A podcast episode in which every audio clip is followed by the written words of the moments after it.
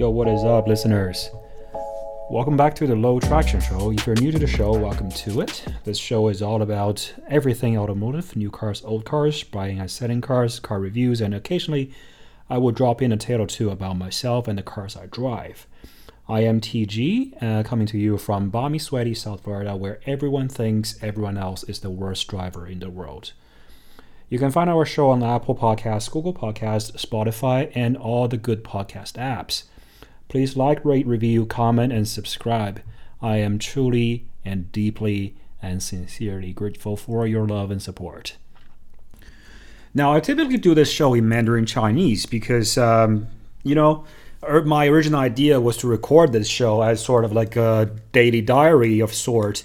And um, since I live uh, thousands of miles away from my parents who are, who are still in China, you know, they don't have a very good they don't have a very good um, view into my life and you know into what I'm up to. So I figured, you know, a weekly podcast would at least serve a single purpose, you know, at least one purpose uh, of uh, giving my parents an update of what I'm what I'm doing. It, it's also a sort of a hobby of mine that I have a lot of thoughts on cars and I want to share them uh, with everybody else. So I typically do this show in in Chinese, but my producer, aka my wife, uh, suggested that why don't you do one in English because you know you're talking about so many topics that is only relatable to the North American market and uh, probably only the United States markets in particular. And um, you know, I'm fairly confident that all of the people who actually listen to this po- podcast in Chinese, they would understand English anyways. And uh, yeah, so here I am. I'm trying to do this one as a little bit of an extra episode. And uh, it's called the episode 4EX. EX stands for extra, but it also stands for experimental. So I'm trying to experiment with this format and uh, just me, you know, yammering in English for about, you know, 40 minutes or so. I'm going to keep this one a little bit shorter because, uh, yeah, the, the, the Mandarin versions are usually quite long. I realize that people don't have that attention span to to actually focus on this for a long period of time. Uh, I think it's a great, great medium to actually communicate very complicated ideas because you have the luxury of spending a relatively long time in discussing a single topic in depth. And that's what I intend to do with my podcast anyways. So this week in my in my Mandarin speaking show I talked about the 10 cars that I'm really looking forward to in the next year, and, and also five cars that I'm not so much looking forward to. Um, I'm gonna shorten that list to five plus five because um, I think I can give I can go one step further into the list and pick five cars that I'm really really excited about in the coming month or in the coming year. Um, and I'm gonna start with the number one on my list, which is the Toyota GR Corolla. So listen, this car is actually really, really interesting because it's a small hatchback. It's a Corolla. It's a basically a five-door Corolla. Uh, if you look at from the outside, obviously it's got a wide body kit, so it looks different, obviously. But it's the the mechanics that actually is really interesting on this car. So this car has got a three-cylinder engine, 1.6 liter it's tiny little engine, but it produces 300 horsepower and 400 newton meters of torque. Dude, if you don't understand what newton meters, just look it up on Google. Small engine produces huge powers and it sends to all four wheels of this car. So it's, it's four wheel drive. It's got a very smart four wheel drive system. So depending on which drive mode you select, they will allocate different torque into uh, the front versus the rear rear axles. So you can do 50 to 50, 70 to 30, and 60 40 based on whatever drive mode you're in. And this thing, you know, being a Corolla, it's actually not that expensive. So the base model, I think it's called the Core uh, trim level, starts at $37,000 before destination and, you know, whatever fees your dealer is going to charge you. Um, so that's actually a pretty good deal. It's a decent deal. You know, there's no other four wheel drive hot hatches right now in the marketplace that is selling this cheap. I mean, the, the Golf R is fucking $20,000 more expensive than this, probably. and uh, the Focus RS is not even in production anymore, and the used ones are also quite expensive. But obviously, I mean, there's there's also a special version for this GR Corolla, and it starts at fifty one thousand. That's more expensive. I think that's where actually, you know, most of these cars will grab their money at because I'm pretty sure that the dealers are not gonna let this go for their MSRP because this is such a unique car. It's gonna be limited in terms of the production numbers and the demand is going to be so strong. Every single YouTuber, every single media, every single journalist is fucking hyping this car right now. I think it just came out recently. Um, I know. I think the uh, the the media um, all of a sudden released a whole bunch of videos on this car recently. Uh, it's probably because the, um, the, the the embargo has been lifted, and uh, you know this car is coming to the United States at the end of this year uh, slash beginning of next year and the uh, the higher trim level actually came stand, standard with Michelin Pilot Sport Cup 2 tires. When you see that spec, you know that these, these guys mean business. I mean, these car these tires are literally, you know, the stickiest street tires you can find from Michelin. You know, if you go one step up, it's to be you know you're going into racing tires territory. So this car is going to be super super interesting. Although in the states we don't get the GR Yaris, which is the uh, the, the, the version that they launched in in the UK and in Europe. Um, arguably, the Yaris is more interesting because it's even more uh, it's even smaller and more nimble. But I think you know as a as a as a compromise, the GR Corolla is not bad either. Um, and that this thing is going to be such a hoot to drive. Uh, I've actually driven a regular Corolla, you know, hatchback with a six-speed manual transmission before. Obviously, it's completely different ball game, different engine, different power output, only front-wheel drive. But that thing was that little thing was super fun to drive around in the city. I mean, the the tire chirps on the first and second gears, and the turn in was really sharp, although it was front-wheel drive and the acceleration was good because the car was actually super light. I mean, being a being a Corolla, there's really not much, you know, creature comfort inside, and everything is pretty much plastic. There's not a lot of added luxury to it, which means that the weight is actually kept under control. So I think overall, this car is built on a very, you know, solid foundation, and then obviously GR has, you know, breathed their magic into this whole Corolla thing I'm sure this car is completely different. I'm really looking forward to drive it, to driving it sometime next year when you know one becomes available. But this thing, I'm pretty confident it's going to be a blast to drive. So that's number one. Number two on my list, numero dos.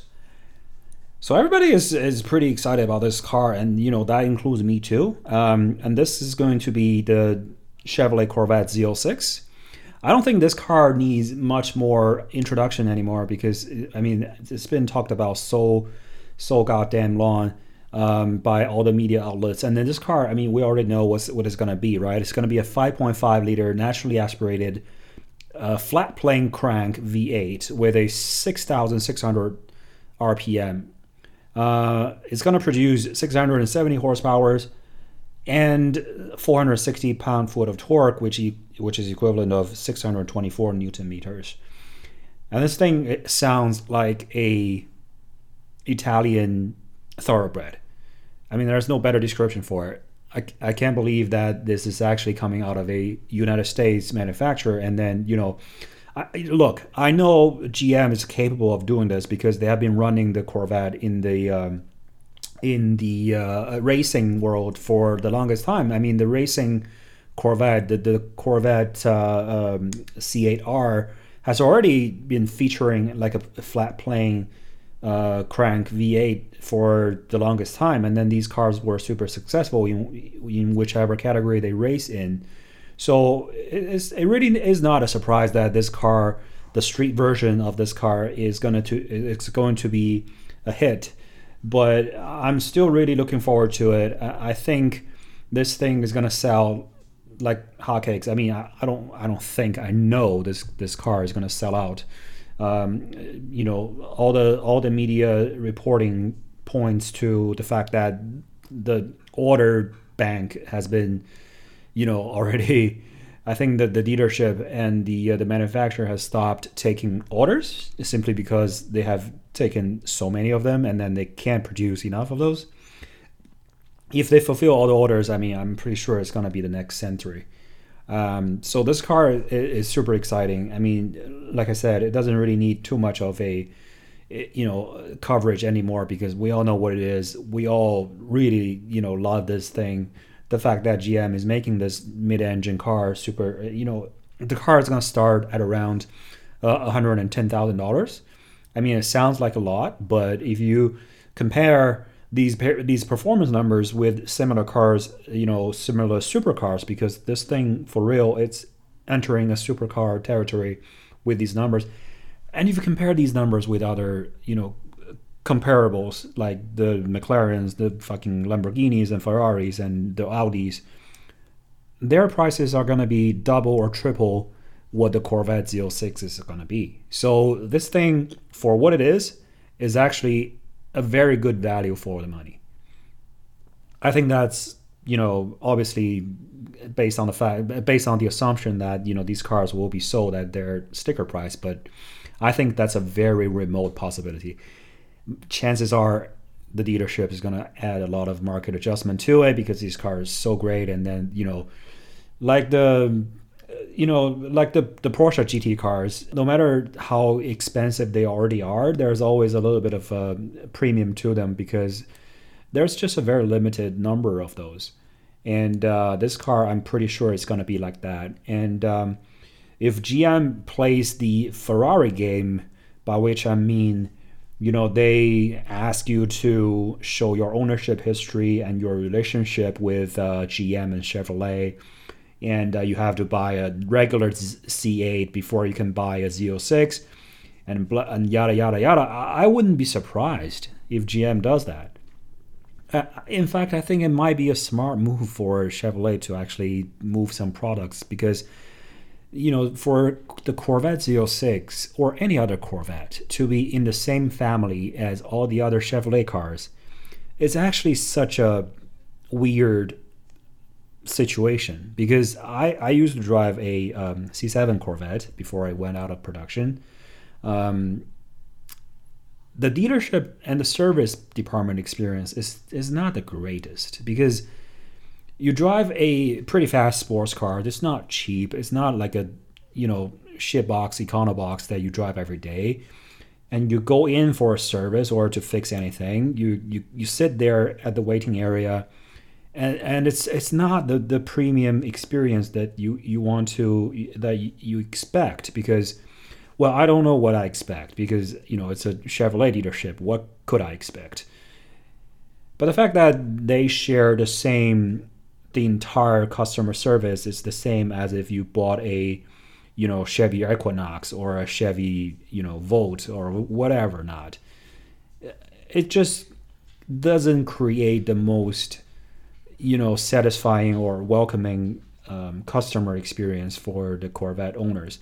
I, I really hope that you know Chevrolet actually does something about that because this Corvette Z06 is going to be so much so much more than any anything else that is, this brand actually offers. And this thing is going to be so damn expensive after the dealer markups. So I, I think the dealership better provide high quality VIP services to the Corvette Z06 owners. So yeah, that's it. That's the that's the second hard second car on the list, and uh, car number three that I'm really excited about is the Volkswagen ID Buzz. Look, I'm I know I'm a gearhead, I'm a petrol head, but I'm not completely only married to you know the the internal combustion engines. I'm also a super strong believer in EVs and uh, alternative energy cars. I think they are the future. I think they are they are going to be inevitable. I'm not too much of a fan for the self-driving piece of it. You know, I'm not a believer in AV just yet because look, man, nobody has come up with a you know successful AV yet. I mean, the the most that people can do is the level three, which is you know pretty much Honda and Mercedes, and they are limited to certain you know highway cruises, you know in good weather conditions. yada yada yada. There's a lot of limitation to it. Tesla, despite the fact that they brand their adaptive cruise control system, I think it's really a glorified adaptive cru- cruise control system, as the autopilot and the future full self-driving FSD is very misleading and also um, borderline fraudulent. Uh, I'm going to talk about that in, in more detail in one of those future episodes. I think I'm going to spend some real time digging into, you know, the history and the the the, the ins and outs of Tesla. And I, I, I have no beef with the product. I think the product is great. I mean, they are super nice, and I think Tesla products are a revolutionary product. But I'm not in agreement with the way they market themselves or they take customers' money without delivering anything, you know, concrete, such as you know the Cybertruck or the Roadster, which uh, is actually on my, you know, not so excited, not looking forward to list. Um, so we'll talk to that. We'll talk, you know, speak to that in in a bit. But let's go back to the Volkswagen ID Buzz. So, listen, what else can I say? I mean, this is going to be a huge cultural icon. It's a comeback story. It's a combination of you know nostalgia and um, performance, actually, because this thing uh, is going to be resurrected as a full EV. You know, it starts with a single motor producing about 200 horsepower. It's going to feature a 77 kilowatt hour battery. So the range is around 230 uh, miles or 420 kilometers. So it's it's not the uh, the highest performance EV on the market right now, but look, that's not the point for an ID uh, bus because just like the old bus from the 60s and 70s, this thing is more utilitarian and functional than it is a performance vehicle, right? So people convert these things into camper vans. They convert these things into um, passenger vans. They, they do them. They use them as even food trucks and fucking. They put fridges. They put sofas. They put beds in there. I mean, you can throw a lot of shit in the back or on the roof, and then you know carry your surfboard and furniture. So it's really a very functional vehicle, and um, for the history and the culture behind this, the cult following for these cars. I'm really looking forward to this new ID Buzz, and I'm really eager to find out if they can deliver on the promise because this brand, this IP, has so much value to it, and there's so much. There's also a lot of baggage to it, if you will. I mean, I'm not sure baggage is not. I'm not even sure if baggage is the right word, but look, look it's a bus, and it comes from Volkswagen. And if VW cannot do a good bus, its its loyal customers is going to be pissed. But if they can do it well, and then if they actually, you know, I think this whole EV trend is going to play into their target audience because um, the, I'm pretty sure the people who enjoy driving the bus are you know earth loving earth loving people they they want to go green they like the EV movement. And if not for anything else, I think the fact that there's a major car manufacturer who is willing to produce a square shaped minivan that is a EV in this day and age when crossovers and SUVs rule the world is actually a very, very brave and bold move. I know that they they are only able to do this because you know the bus brand and the brand IP has so much value to it, and it's automatically going to be a success. But regardless, I'm just grateful that it exists, that VW is still making these things. All right, and that's car number three. So, car number four is also an EV. And this one doesn't come from Germany. This one comes from a Korean brand who actually poached one of the best German engineers. So you know what I'm talking about. I'm talking about Hyundai. And this car that I'm referring to is the Hyundai Ioniq 5N. As we know, N stands for Namyang, which is the performance division of the uh, the Hyundai brand. And we also know that the Ioniq 5 is a very interesting EV that recently launched into the market. It kind of features that square triangle, a lot of geometry, a lot of pixelated, uh, a lot of pixel dots designs in its exterior as well as its interior it almost feels like a uh, a Mark One um, Golf GTI, which is designed by none other than the great um, Giorgetto Giugiaro. It has that unique design that no other cars these days share. So the fact that it's so unique catches my attention, and uh, I've actually test driven one of the, uh, the, the, the the regular uh, Ioniq fives. It's funny because the car looks very small on picture but if you see it in real life, if you see it in the in, in the flash in the metal, the car is actually pretty big, both on the outside and the, and, and on the inside. Uh, on picture, it looks like a tiny little three uh, three um, uh, sorry, it looks like a tiny little five door hatchback. It's similar in size maybe to a Volkswagen GTI, you would think, but in reality, it's actually a very spacious kind of medium sized uh, SUV slash crossover. So it's very similar in size, maybe to like a, um, a Honda CRV, or probably even larger than that, because the interior is so well laid out, and uh, the floorboard is basically flat. You can option without the uh, the front center console. I mean, with it, but with a with a movable um, center console where you can move it back further, and you can literally walk from the driver's seat to the passenger seat. There's no you know there's no bump on the floorboard in between and uh, it's a very interesting uh, design because it's, it's super usable space inside and on the outside it appears quite small i don't know if that's something you'd look for particularly in a car but uh, to me it's very interesting and also you know this performance version is going to be super super hot i mean according to the engineers uh, which is you know like i mentioned the, the guy they poached from from bmw in germany uh, Mr. Biermann actually said that this this thing is gonna make around 600 horsepower. I mean, sure, why not? And it's gonna get a drift mode, just like some of the other hot hatches in the world. Yeah, once again, sounds very good to me.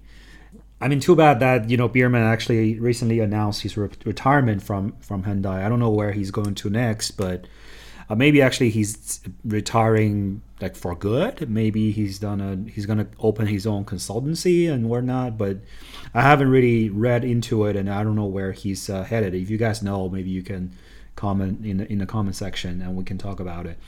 But I think this car is going to be super interesting because we all know what EVs are capable of. I mean, we have seen these uh, um, Ken Block videos where where he was driving, he was literally hooning these EVs around um, one of the islands. I can't can't remember which um, island it was, but like EVs are able to produce huge performance numbers, and uh, they can become very capable. Uh, they just need to have the right kind of setup and tuning, which I think you know under Biermann's guidance, the Hyundai N division is capable of doing that. Just think of the N products they have made so far. I mean, they are all really good cars. I mean, Elantra N basically just takes that segment. I mean, it just literally wins over its competitors by by miles. Like think about the Elantra N versus either your Jetta GLI or your um, what else is in that segment? I can't even think of one. Like Civic Si, maybe. Um, it's it's much better than either of those. And uh, the Veloster N is another great product that they recently discontinued. Um, you know, a, a very interesting uh, hatchback with only uh, one door on one side and two doors on the other. Uh, it's, it's, a very you know funky design, but I've test I've test driven that car also. I think it's a it's a really uh, good experience to drive it around. I think it's uh, it's going to be very exciting to have this EV version of the N Ioniq 5, and uh, I'm I'm pretty damn sure that this thing will will sell very well. Um, but well, actually, I take it back. I, I'm not so sure that this thing will sell well because the Veloster N wasn't really a huge marketing success. But I'm that, but it doesn't matter, right? uh, we are just so happy that these things actually exist. The sheer fact that these things are being produced and it's into the EV world and it's utilizing, is tapping into the capabilities of EVs and their performance levels it's very exciting. It makes me look forward to the future of mobility. No matter it's EV or hydrogen or internal combustion, um, as long as the performance there and the fun factor is there, I think, you know, the the driving, the movement, and the involvement, the engagement is there. I think the art and the science of driving will stay alive. And the people's hobby this huge enthusiast world will stay very well. Uh, that's why i'm really excited about this uh, ioniq 5n uh, and that's the number four car on my list today. Number five this is going to be a wild card because you know all of these cars on the list so far are like brand new cars for the next year or the end of this year but this number five is going to be a interesting one because all we, we all know that in the United States we have this 25 year import rule, meaning if a car was never sold in the United States, you can only import it into the US and register it legally once this car is 25 years old. So by 2023, there's one car that has become 25, year, 25 years old uh, that is super, super interesting. So this one is going to be the Japanese domestic market Subaru WRX STI 22B. So, let's talk about 22B. 22B was a celebration product for when Subaru took three consecutive team championships from the World Rally races. It was also during a time when Colin McRae, which is you know super famous household name in the rally world, drove for Subaru and uh, took home the 1995 Drivers' Champion. So the Subaru at that time was basically a very dominating team in on the rally stages, and um, it, it, also has that really iconic look, right? It's the blue Subaru with gold wheels, and it's got the triple five sponsorship um, decal on the side, and then you know this thing is on so many people's posters. Um, I really enjoy those cars, and you know, I was I I, I literally spend hours and hours just watching old rally videos. I mean, they are really really fun to watch. I highly recommend you look up Colin McRae's driving videos or anybody, any of those old Group B or Group A or whatever, just like rally videos. It's super fun. I mean, especially the in-car videos. I mean, if you watch those, you'll be so fucking amazed by the skills of these guys both the driver and the navigator.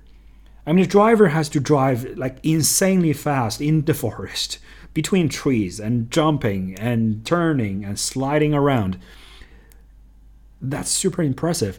But the navigator has to read the pace note when when the driver is fucking driving like a like a complete maniac. Like how do you even read when the car is jumping and shaking and turning around and just wobbling like that? How do you even read your notes? I mean, it's amazing how they actually do this. I mean, I haven't seen any, you know, other car racing or you know competition that's as uh, that is as exciting as uh, rally cars. Uh, I think rally car racing is, is simply the best.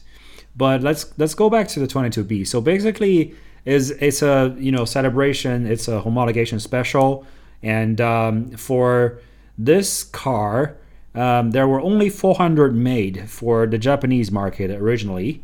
Uh, outside of Japan, I think there were 24 cars originally. 16 went to the UK, 5 went to Australia, and there were also three prototypes. Uh, eventually, I think somebody you know, unofficially imported about 50 more cars into the UK, uh, probably from Japan. But overall, I think this car was only made in the low 400s. And uh, United States or North America didn't get any allocation at the time. So this car features a 2.2 liter boxer engine. It's a four cylinder. Uh, the engine code is EJ22.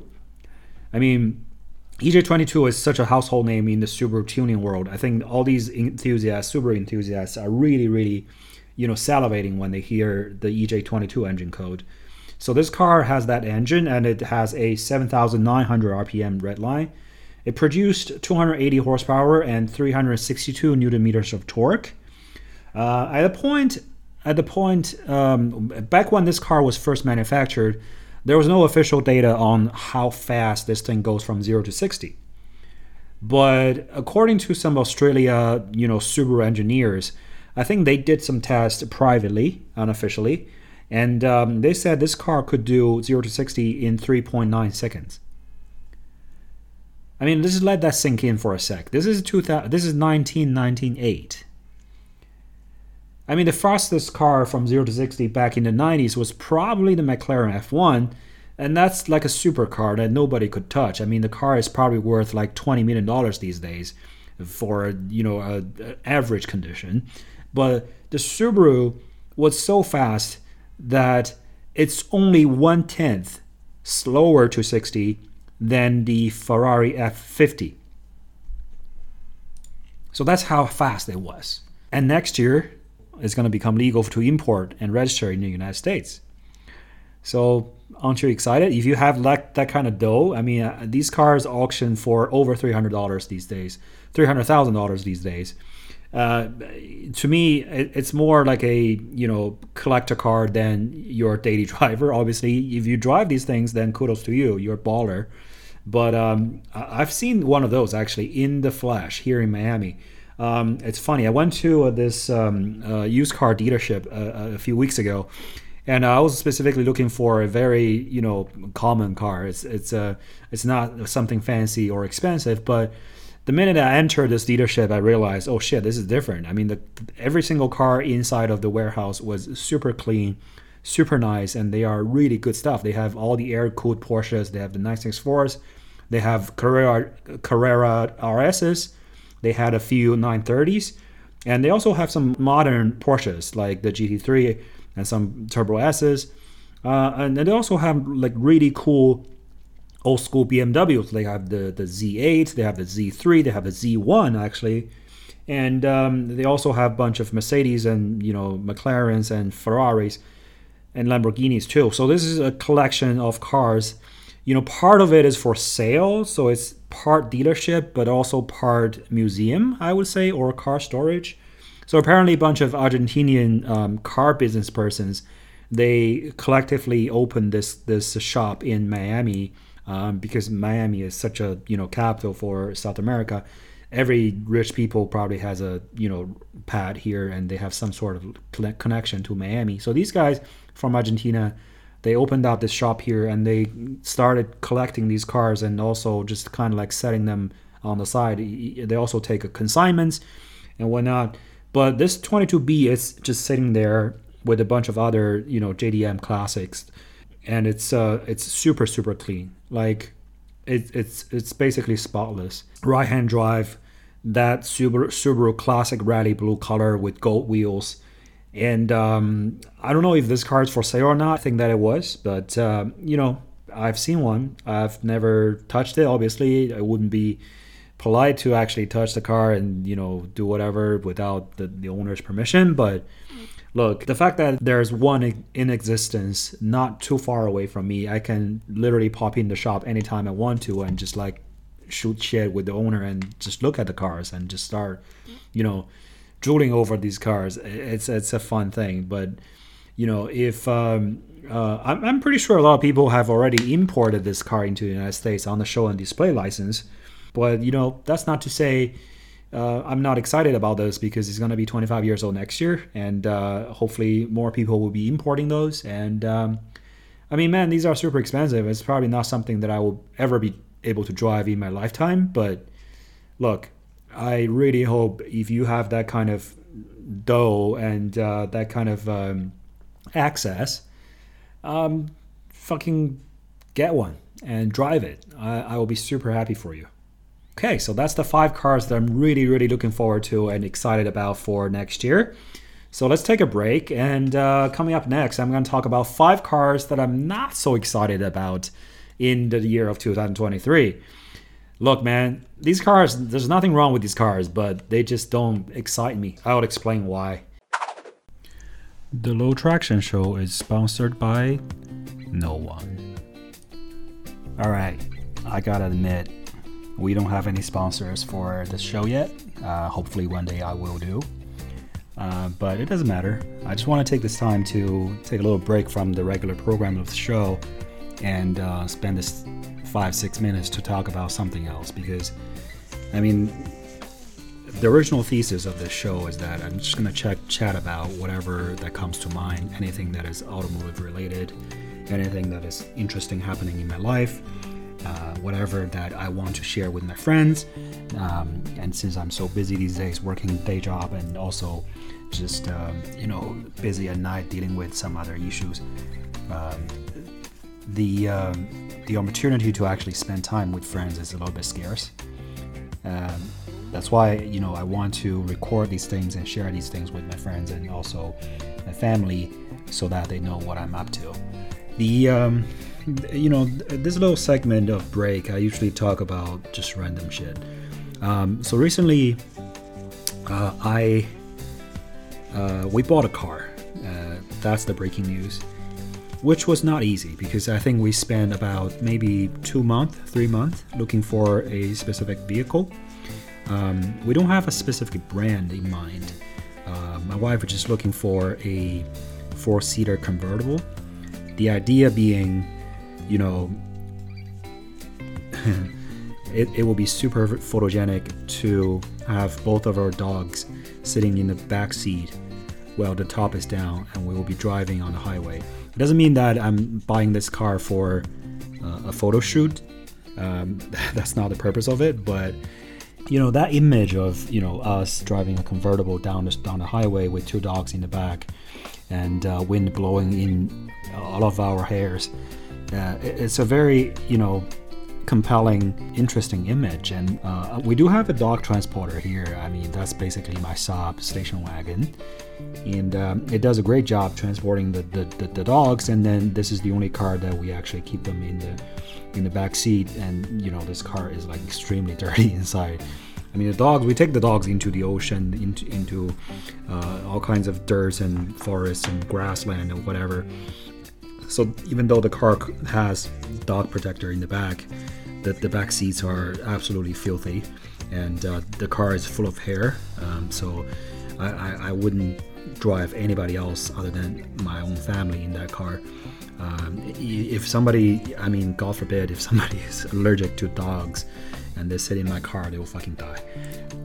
But that aside, we um, we spent a few months looking for a four-seater convertible, test-driven probably maybe ten cars of you know different brands, and uh, finally we settled on a uh, recent model year. Uh, a 2020 uh, BMW M240i. So the car the car is in Long Beach blue, which is actually a very unique color. I think it first came available uh, on the M2s. It's one of those really funky blue colors it's not super deep, but it's metallic, so it's shiny. And um, during the daytime, it, it, looks pretty light, but at night, it, it, definitely takes on a much deeper hue. Um, and um, it, it's definitely unique. You don't see a lot of these Long Beach blue cars on the street these days. Uh, the car was also a sort of like a retiree spec, if you will. Uh, it was, I think, the dealer took it in as a trade, and um, the previous owner this was there's only one owner before us the previous owner was allegedly an older woman um, who drive this car only very sporadically i think she probably had multiple cars and this is more of a fun you know convertible car for her to enjoy over the weekend and uh, it, it, was sold in florida um, so it, it's never seen snow and uh, the car's only got 7000 miles more or less it's practically new, and uh, the price kind of reflected that also. That's to say that this car wasn't cheap as a used car. Um, but that's that's the challenge of these days of buying a car in this kind of inflationary market conditions. It's very difficult to find cars that both satisfy your needs and are also in great conditions because cars are so expensive these days. Every every single you know John Doe and Jim Doe is trading in their, you know, jalopies into the dealership for good money.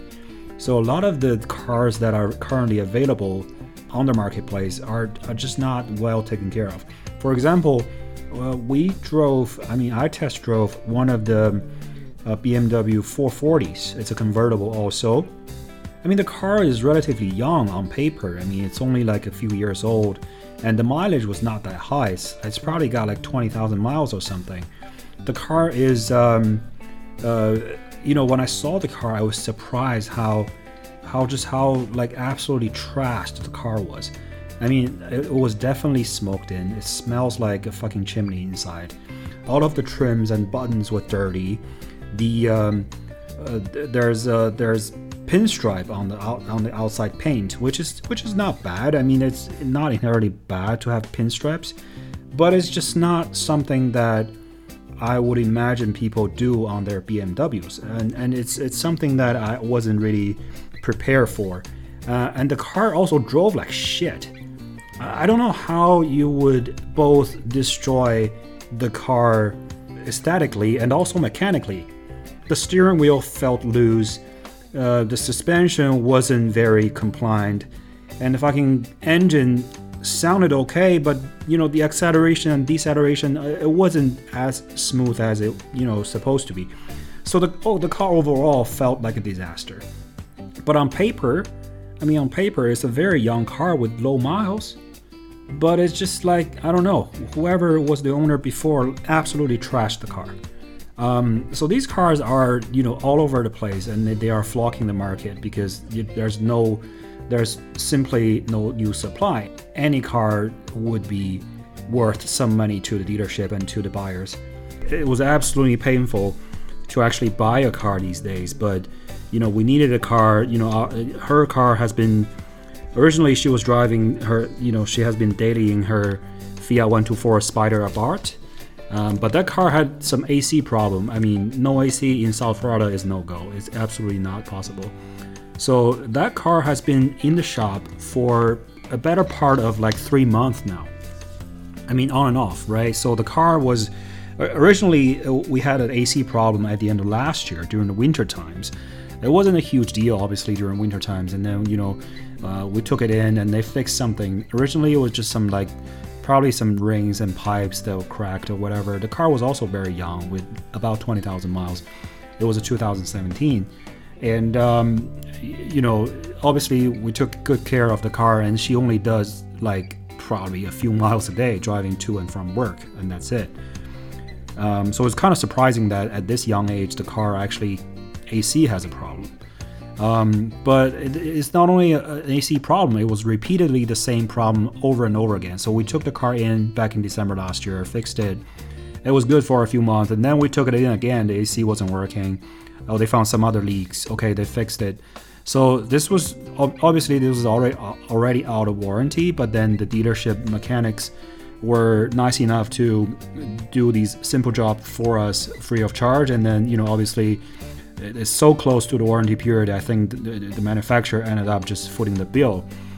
But eventually, it came down to like as recent as June when the car again, you know, went without AC and it's blowing like warm air uh, out of the vents. And when we took it in, and they said, "Oh, there's uh, something wrong with um, the condenser unit. It's it's probably hit by a stone or some shit. It's losing the coolant. It's not. It's sorry. It's losing the refrigerant." So they, they went ahead and uh, replaced the, uh, the condenser unit, which you know they quoted me a price of over two thousand dollars. I mean, it was really, it really hurts me to say yes, but I had to take it, I had to get it done. Um, but you know the problem is after they replaced the condenser unit, the AC still wasn't working. It was still leaking. So they, they checked everything and eventually they came to the conclusion that from the engine bay side of things, everything was okay. So the only possible answer was the evaporator under the dash.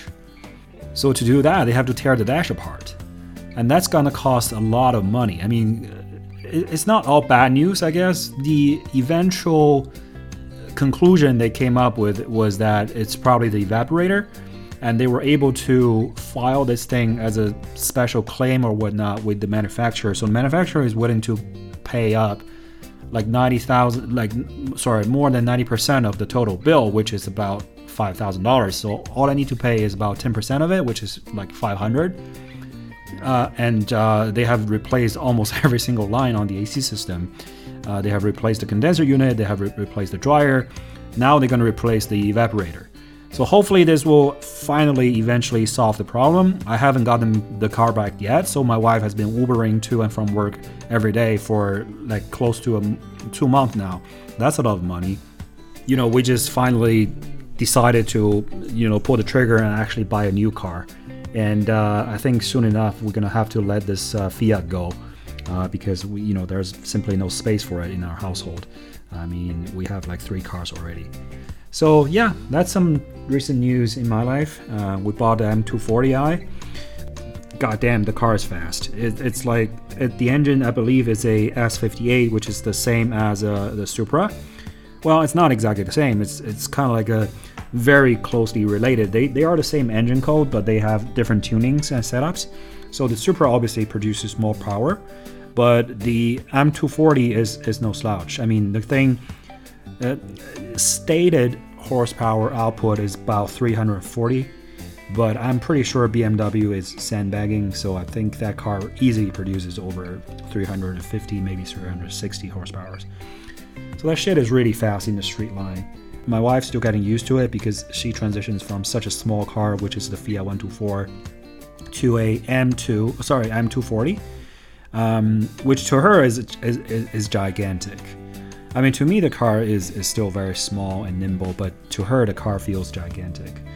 We'll, we'll share more story on this car when we drive it a little bit more. Um, I'm probably gonna I'm probably gonna write a little bit of a, you know, article and do a podcast about the car, and share it with you guys. So yeah, that's it for today's little news section, and um, we'll go back to the show. We have talked about the five cars that I'm really excited about for 2023. Now let's talk about five cars that are also new to the market in the next year, but I'm not too enthused about any of those. On the list, number one is the long awaited Ferrari Purosangue. So, Purosangue, the name translates to purebred, and this thing is anything but. It is um, an SUV that Ferrari declines and refuses to be called an SUV. It is it's literally a crossover, but the company refuses for the car to be called a crossover.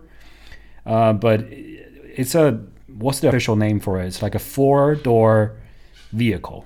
It's basically a four door vehicle that Ferrari produces. It's got a V12, which is cool, exciting, but I mean, I just can't accept the fact that Ferrari is also making a crossover. If Enzo Ferrari is still alive, he would uh, shut this idea down before it even was created. Uh, he's pro- probably turning in his grave right now. The SUV market is strong. The crossover market is very dominant. It's one of the best selling segments in the world right now. But I mean, I get it, right? It's a moneymaker. It's a cash cow. Look at Lamborghini. Look at Aston Martin.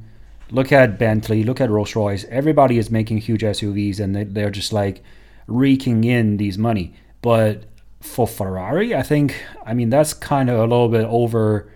That's uh, you know pushing the boundary a little bit uh, in a bad way, not in a good way. Uh, that's just my opinion. I think a lot of people probably would agree with me, but on the other hand, I think a lot of people will happily pay up and uh, will be, you know, driving this SUV everywhere in the streets of Miami. Uh, I'm pretty sure this car will do great uh, given the state of things around the world right now. And um, I just have to live with it. What else can I say? Car number two.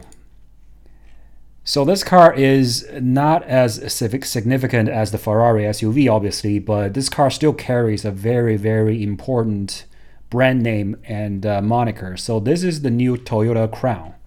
Um, this car has, you know, the Crown has traditionally not been sold in the United States market. It is available in Japan and in China and some in many many many other markets around the world. Uh, I've actually ridden in one back in China.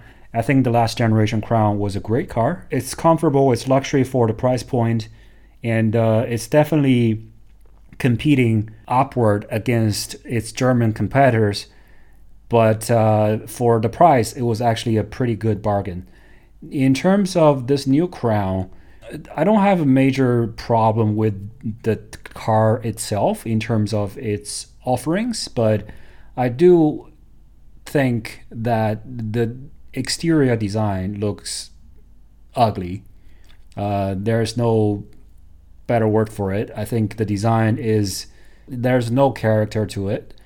Uh, it's a hodgepodge of different things. You know, the front kind of looks like a Corolla, the current generation Corolla, especially in that red color. And uh, the rear trunk lines looks exactly like a Lucid. Uh, Lucid Air has that same uh, cargo airplane opening trunk in the back, and Toyota is obviously copying that. The uh, the rear window as well as the the back of the car kind of looks like a Nissan Maxima which is not really the brand image or the design image you want to be associated with if you are Toyota Crown. If you know what I'm saying. Uh, Toyota Crown should be very unique. It carries a lot of these Japanese traditions of luxury. It literally defines the luxury market back in Japan, you know, dating back to the 80s and 90s and even earlier. Uh, it should be a flagship model for the company, but I, don't think this design is. Um, I don't think is this design is doing the job. Car number three, the BMW New 7 Series. So once again, this car is a luxury executive car. I don't think the car itself has anything wrong functionally. But again, the exterior design of Beamers these days, especially this new 7 Series, I'm j- just completely lost on me.